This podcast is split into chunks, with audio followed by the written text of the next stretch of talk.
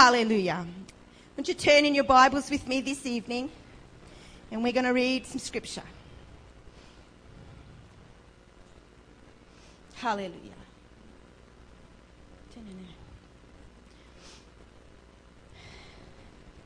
1 Corinthians 2 and 5.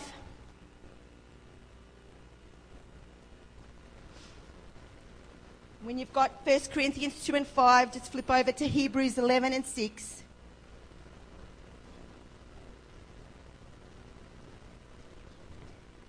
And then when you have those two, you can flip over to Luke 8 and 22. Hallelujah, Jesus. Hallelujah. Thank you, Jesus. 1 Corinthians 2 and 5. That your faith should not stand in the wisdom of men, but in the power of God. And Hebrews 11 and 6 tells us, But without faith it is impossible to please him, for he that cometh to God must believe that he is, and that he is a rewarder of them that diligently seek him. And then in Luke 8 22 to 25. Now it came to pass on a certain day that they went into a ship with, that he went into a ship with his disciples, and he said unto them, Let us go over unto the other side of the lake. And they launched forth. But as they sailed, he fell asleep, and there came down a storm of wind on the lake, and they were filled with water and were in jeopardy. And they came to him and awoke him, saying, Master, Master, we perish. Then he arose and rebuked the wind and the raging of the water, and they ceased, and there was calm. And he said unto them, Where is your faith? And they, being afraid, wondered, saying one to another, What manner of man is this? For he commandeth the, even the winds and the water, and they obey him. Tonight, I want to minister with the help of the Lord mislaid faith. Turn to someone and say, Where is your faith? The Oxford Dictionary gives two definitions of faith. Faith is something, oh, sorry, faith is to have complete confidence or trust in someone or something. And it's also a strong belief in the doctrines or teachings of a religion based on spiritual conviction rather than proof. Too many times when we think of faith, our natural incl- inclination is to tie it to religion However, faith can be tied to many things. The Oxford Dictionary defines trust as a firm belief in or to believe in the reliability, truth, or ability of someone or something. It is the acceptance of the truth of a statement without evidence or investigation. The writer of Hebrews tells me the same thing, however, he, he uses the word faith and not trust. Hebrews 1 11 and 1 says, Now faith is the substance of things hoped for, the evidence of things not seen. Faith and trust and even belief are interchangeable. They are interwoven closely in their definitions and in demonstration. So much so that we cannot have complete confidence or be persuaded by something or someone without complete assurance, trust, or belief in that something or someone. You cannot have faith without trust, belief without faith, trust without faith, or belief without trust. Whichever way it is permutated, you cannot have one without the other. Hebrews 11 and 6 t- says, But without faith it is impossible to please him. For he that cometh to God must believe that he is, and that he is a rewarder of them that diligently seek him. The word faith that appears in the scriptures that we've read thus far is translated from the Greek word pistis, which means moral conviction, persuasion, assurance, belief. The Greek word for believe in Hebrews 11 and 6 is pisteuo, which means to have faith in, commit to, to trust. Even in the Greek, we can see how the definitions overlap. To believe, that is to have faith in or commit to or trust, indicates an outward demonstration. It is more than just something that happens internally in our mind. When we truly believe or we have faith or we trust in something or someone, it is demonstrated through our conversation, that is, our behavior and our lifestyle. When we have faith in someone or something, there is an outward demonstration of that faith. When we are truly committed to someone or something, there is a behavior that reflects that commitment. When we trust in someone or something, our actions reflect that trust. With this in mind, Hebrews 11 and 6 reads It is impossible to please God if we do not have complete trust and confidence in Him. If we, with, if we are without demonstration of moral conviction, persuasion, assurance, and, firm, and a firm belief in Him. The next part of the verse goes on to describe the kind of faith that pleases Him. For he that cometh to God must demonstrate behavior that reflects and substantiates that he is. The word I am, sorry, the words am, is, and are are derivatives of the verb to be. They express existence, a state of being real and alive. Here in this verse of scripture, here this verse of scripture references the I am, the self, the self-existing one revealed unto Moses, the one Jesus t- declared to be in John 8:58 and John 18 and 5. The kind of faith that pleases God demonstrates behavior that verifies his existence and expresses an, ins- an assurance that he is the rewarder of them that diligently seek him. Hebrews chapter 11 is a brief summary of people that displayed this kind of faith. Romans 12 and 3 tells us that God hath dealt to every man a measure of faith. God has distributed to each one of us a portion of faith. We do not know the exact amount we have, nor can we measure what we have been given. Faith is not quantitative. It cannot be measured with a specific unit of scale. When Jesus describes someone's faith, it's either great or it's little. If Jesus was using a Likert scale, it would only have a range of two choices 10 being great and 1 being little. Whether we have great or little faith, one thing is for sure we all have faith. But where have we put it? A place for everything and everything in its place. Unfortunately, there are times when things just don't get put back where they belong. And we have trouble finding them. When this happens, the object is mislaid. To mislay something is to unintentionally put an object where it cannot be readily found and so to lose it temporarily. It hasn't been put back in its place. Whether it's keys, glasses, lunchboxes, jumpers, and for some their teeth, most of us at one time or another have not put something back in the place where it belongs and we have mislaid that thing. Faith is given to us by God so that we can place it back into God. If we do not place it in Him, we have not put it where it belongs, and therefore we have mislaid our faith. Abraham is considered the father of the faithful. However, there was a time when Abraham mislaid his faith. Abraham was 75 years old when God calls him and makes a covenant with him. Abraham is to leave what he knows and spend the rest of his life as a nomad, traveling to a land that God will show him and that his descendants will inhabit. Abraham departs as the Lord instructs and takes his wife and Lot, his nephew, with him.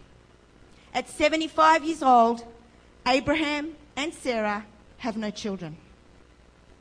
Years pass. In fact, 11 years pass. And within that time, God reiterates his promise of children three times, each time elaborating further on the future of Abraham's descendants and the land in which they would dwell. In the initial conversation, Abraham's descendants are described as a great nation. As Abraham begins his journey, the Lord appears to him and reaffirms that the land he is camped on will belong to his seed. God will speak to Abraham another two times, yet discouragement sets in. Each childless year that passes, Sarah gets older and the promise of a son seems further away.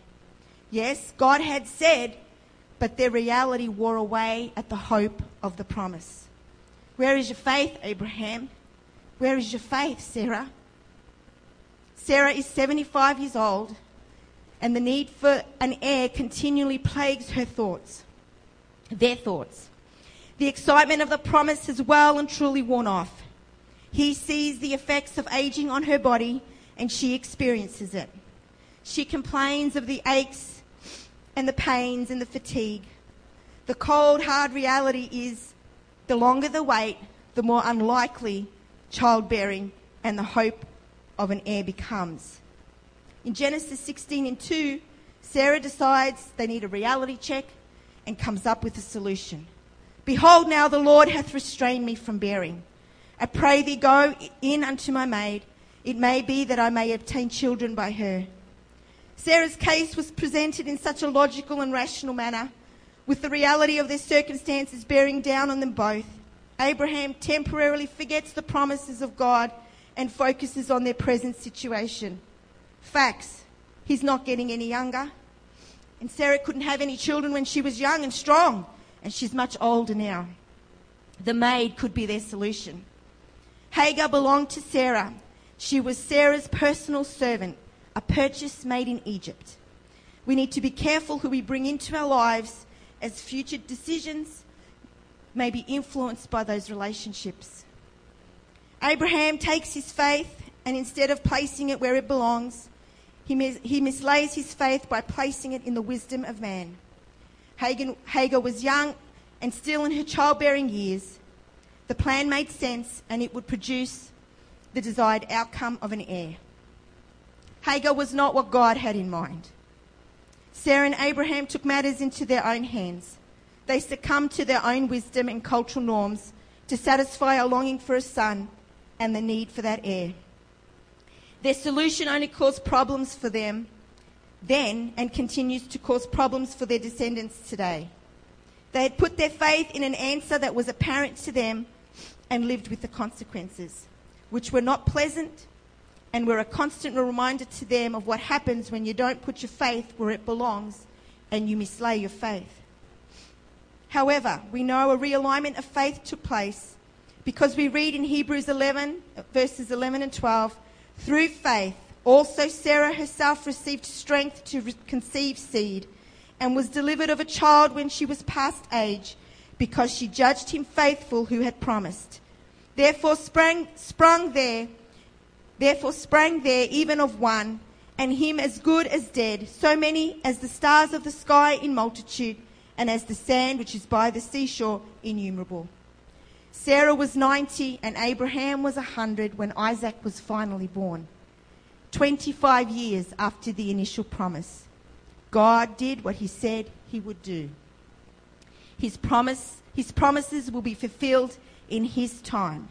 We cannot force the hand of God, neither can we make his will happen. There is a plan and a process in the waiting.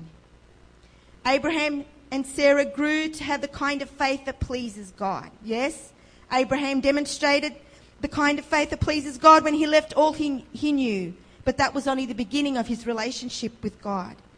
That was only an introduction to this God that could not be seen or carried, but was real and alive. With each encounter with God, their faith increased. As the lad grows, he is the pride and joy of his mother and father. There is no doubting he's a mama's boy her only child, the child of her old age. Together, Abraham and Sarah rejoice every day in their living, breathing promise from God. Genesis 22 and 1 reads, And it came to pass after these things that God did tempt Abraham and said unto him, Abraham, and he said, Behold, here I am. And he said, Take now thy son, thy only son Isaac, whom thou lovest, and get thee into the land of Moriah, and offer him there for a burnt offering upon, upon one of the mountains which I will tell thee of. Where is your faith, Abraham? This time, Abraham's faith is not mislaid in the wisdom of man, but is firmly planted in the power of God.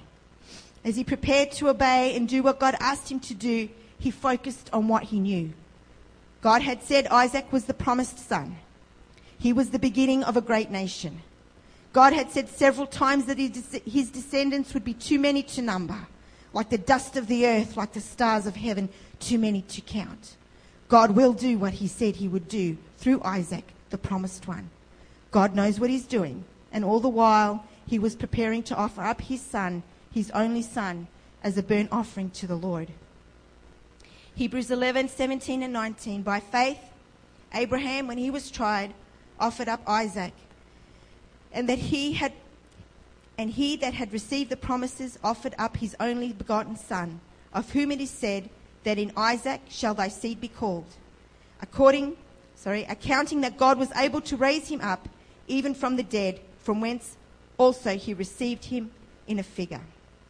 Abraham's faith in God is truly demonstrated in his obedience to give up what he loved most. In this single act, he proved that he was fully persuaded in the existence of God and that his, that his assurance was in God to take care of the situation. His faith had grown and this pleased God. Abraham brought his son and came before God in complete trust and confidence in a God that was alive and all powerful, able to raise him up even from the dead. Abraham was convinced that God would not fail him and that God rewarded those who diligently sought after him. Her story is not listed in Hebrews 11, but she comes under the theme mentioned in verse 35. Women receive their dead raised to life again. In 2 Kings and 4, we read of the hospitality of a Shunammite woman.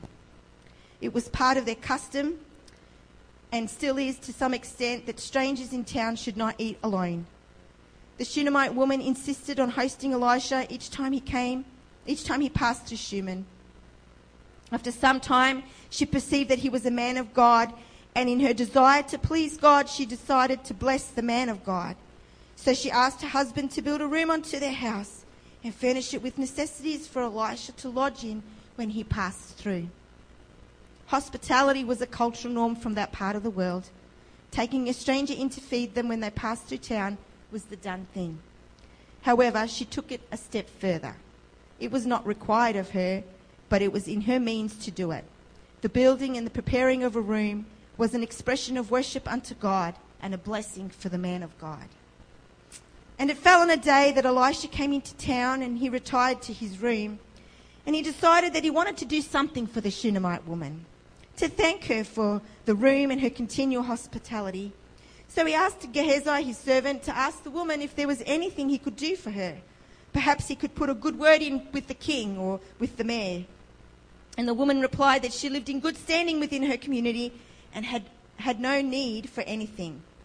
However, Gehazi did notice that she had no son and that her husband is old. So Elisha called the woman and told her that in a year she would embrace a son. And so it was, and so it came to pass that the Shunammite woman conceived, and in the season Elisha had said she bore a son. Years passed, and when the child had grown, he was out in the field with his father when he was struck with a violent headache. He was taken into his mother, where he died a short time later. Her promise died in her arms. The rug had been pulled out from beneath her. Had she not told the prophet not to give her hope? She had come to terms with the situation in her life. She had accepted that she would be childless, and she had focused her energy on other things. But to be given a child and then for it to be taken from you, she was devastated. Where is your faith, Shunammite woman? She didn't mislay her faith. She placed it in what she didn't place it in what she saw, and she knew exactly where it was and and what she knew exactly where it was, and it was not in her current situation. Her faith extended beyond what was before her into the realm that was unseen yet tangible. Yes, her son was dead, but she did not allow her emotions free rein and, and to be caught up with the reality set before her. She does not rent her clothes and wail, loud, wail loudly, as would be the natural thing to do. Although grief threatens to grip her heart, she does not give in to it. She knows what must be done. She places her son in the prophet's room on the prophet's bed and closes the door. The woman goes out to see her husband and tells him that she is going to see the prophet. She does not burden him with cold, hard facts as this reality is only temporary. she must get to the man of God. With her husband, her, when her husband asks why, she does not go into details. Her response is a statement of faith. It shall be well. She makes haste to get to Elisha. As she approaches Mount Carmel, Elisha sees her coming and sends Gehazi, his servant, to inquire of her if it is well. Is it well with her? Is it well with her husband? Is it well with the child? Not wanting to de- delay the process of getting to the prophet, she answers, It is well. It is not until she gets to Elisha that she allows him to see her grief and expresses her disappointment. Elisha immediately sends Gehazi to go and pray for the child. However, the woman insists that she would not leave Elisha, so he goes back with her. When they arrive, Gehazi has done what he was instructed to do. He has placed the prophet's staff on the face of the child, but the child was not revived. Elisha goes into the room where the dead child lays on his bed. He shuts the door and begins to pray. After some time, warmth returns to the child's body, and a little more time passes, and the child sneezes seven times, and he is restored to life and to his mother. The Shunammite's complete trust and confidence in God enabled her to look beyond what was obviously before her. It is why she could say it is well to her husband and it is well to Gehazi. At a time when her faith could have easily been mislaid, she knew exactly where it was. It was anchored in God. Her assurance was in the life restoring prayers of the prophet and in the God that he served and heard them. Her faith was in a God that did not fail nor disappoint. Her measure of faith did not stand in man's wisdom, but in the power of God. Hallelujah. Job is not named in the book of Hebrews, chapter 11, but he is a man who suffered on many levels because of his faith in God. Job's faith pleased God. Job had complete trust and confidence in God. He was a man of moral conviction, and everyone knew it as it was clearly demonstrated in his life. His per- persuasion in the existence and supremacy of God was such that he offered sacrifices to God on a regular basis on behalf of his children in case they had sinned. Jo- Job demonstrated his faith clearly. He was a man that eschewed, eschewed evil. That means he avoided it. He kept away from it and anything that looked even a little bit like it. Job's life had no grey areas. He was committed to had faith in, and trusted God. So when God removes the hedge of protection around Job and gives Satan permission to attack Job's faith, to attack Job, Job's faith is such that his reaction to the calamities is worship. Job chapter 1, verses 20 to 22. Then Job arose and rent his mantle and shaved his head and fell down upon the ground and worshipped and said, Naked came I out of my mother's womb and naked shall I return thither. The Lord gave, and the Lord hath taken away. Blessed be the name of the Lord. In all this, Job sinned not, nor charged God foolishly. Job's faith remained intact through the loss of his children, his servants, and his livestock. God is pleased with Job. He has such confidence in Job's faith and commitment that he allows Satan access to his flesh. Job's faith is amazing. He's unaware of the conversations that have taken place in heaven. He does not have a direct word from God, no promise of deliverance or restoration. Neither does he have the written word of God to find comfort in. He's covered in boils. His heart is filled with grief. He's lost his children, his assets, his house, all but the house and the land he lives on. He's surrounded by negativity. His wife has mislaid her faith. She cannot see past her grief. She has buried her children, and now her husband is covered in boils. Her reaction is a natural one curse God and die. It's the kind of reaction that Satan wanted from Job.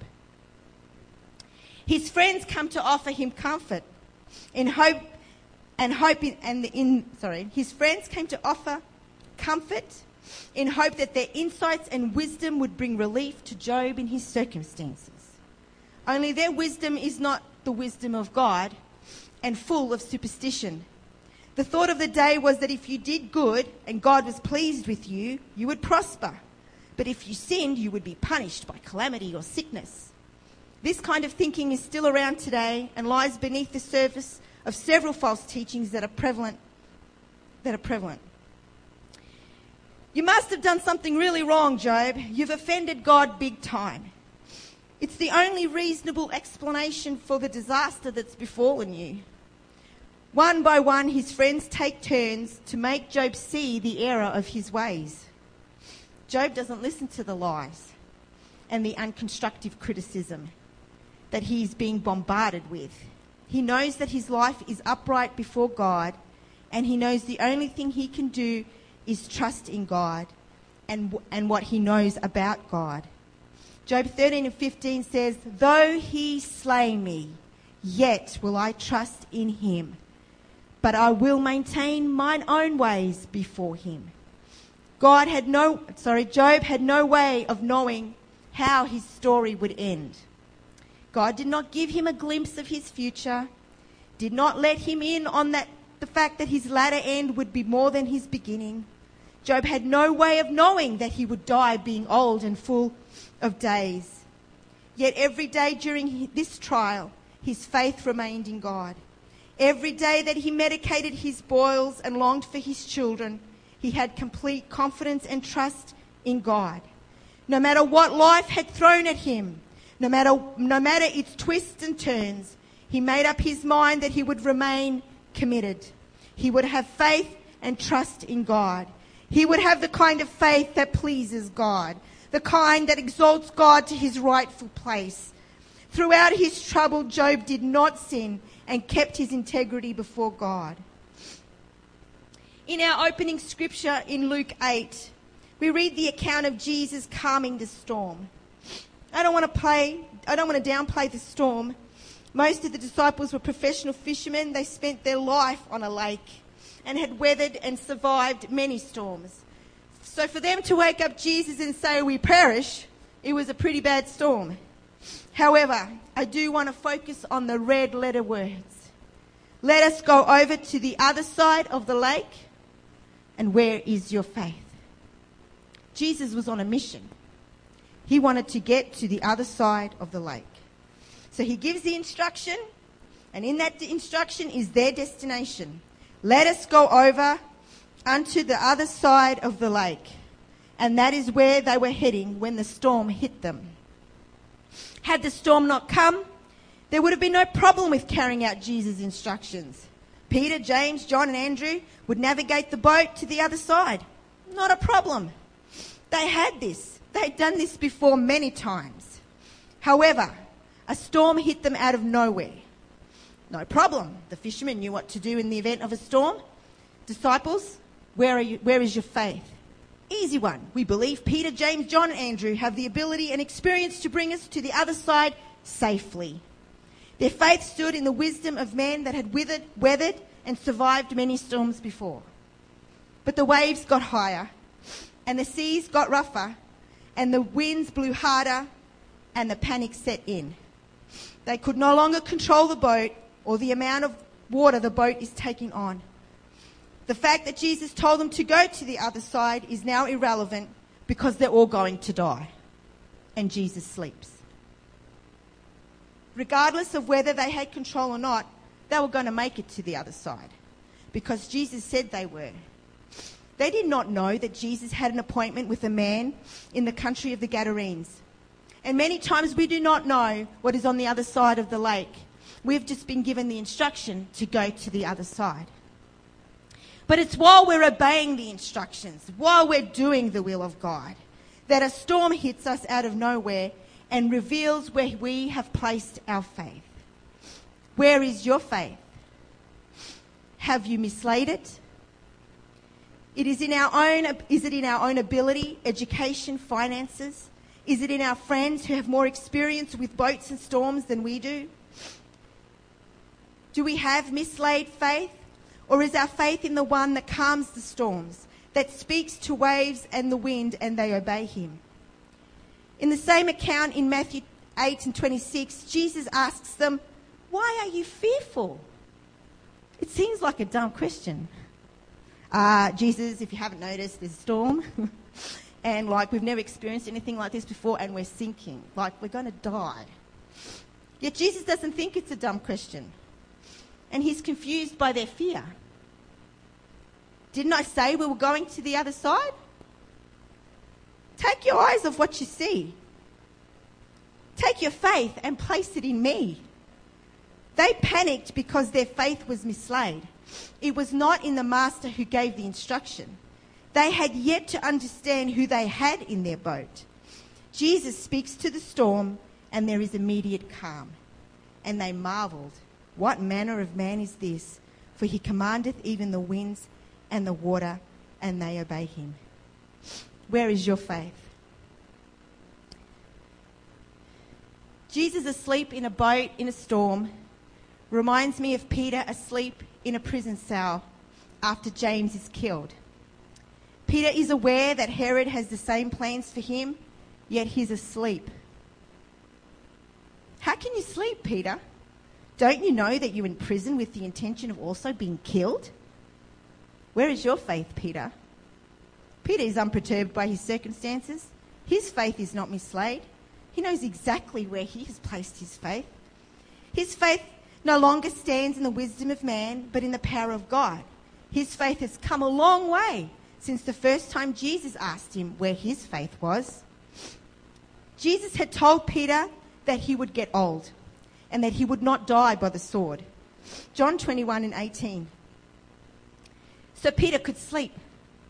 He did not know how he would get out of prison. He did not know how he could escape from Herod. But he did not allow those little things to sway him. His faith remained anchored in the words of Christ. If Jesus said it, it would come to pass. Peter had complete trust and confidence in his God to, to deliver him. It was not his time yet. He firmly believed in the reliability and truth of the words Jesus had spoken directly to him. He had accepted the truth of those words without evidence or investigation. Peter completely trusted, had faith in, and was committed to Jesus. So when the angel arrives to break Peter from prison, he thinks he's dreaming. And he goes along with it until he wakes up in the middle of town. Where is your faith? Where will you find your faith when the storms of life hit, when the trouble comes? Will our measure of faith be found in God, the kind of faith that pleases Him, or will we take our measure of faith and put it in other things? Things that we can see, things that we can touch. We can put our faith in a person or we can put our faith in our jobs, in our abilities, and even our finances. However, the results are never what they should be. People let us down, we can lose our job, our abilities may not be enough to get the job done, and our finances may run out.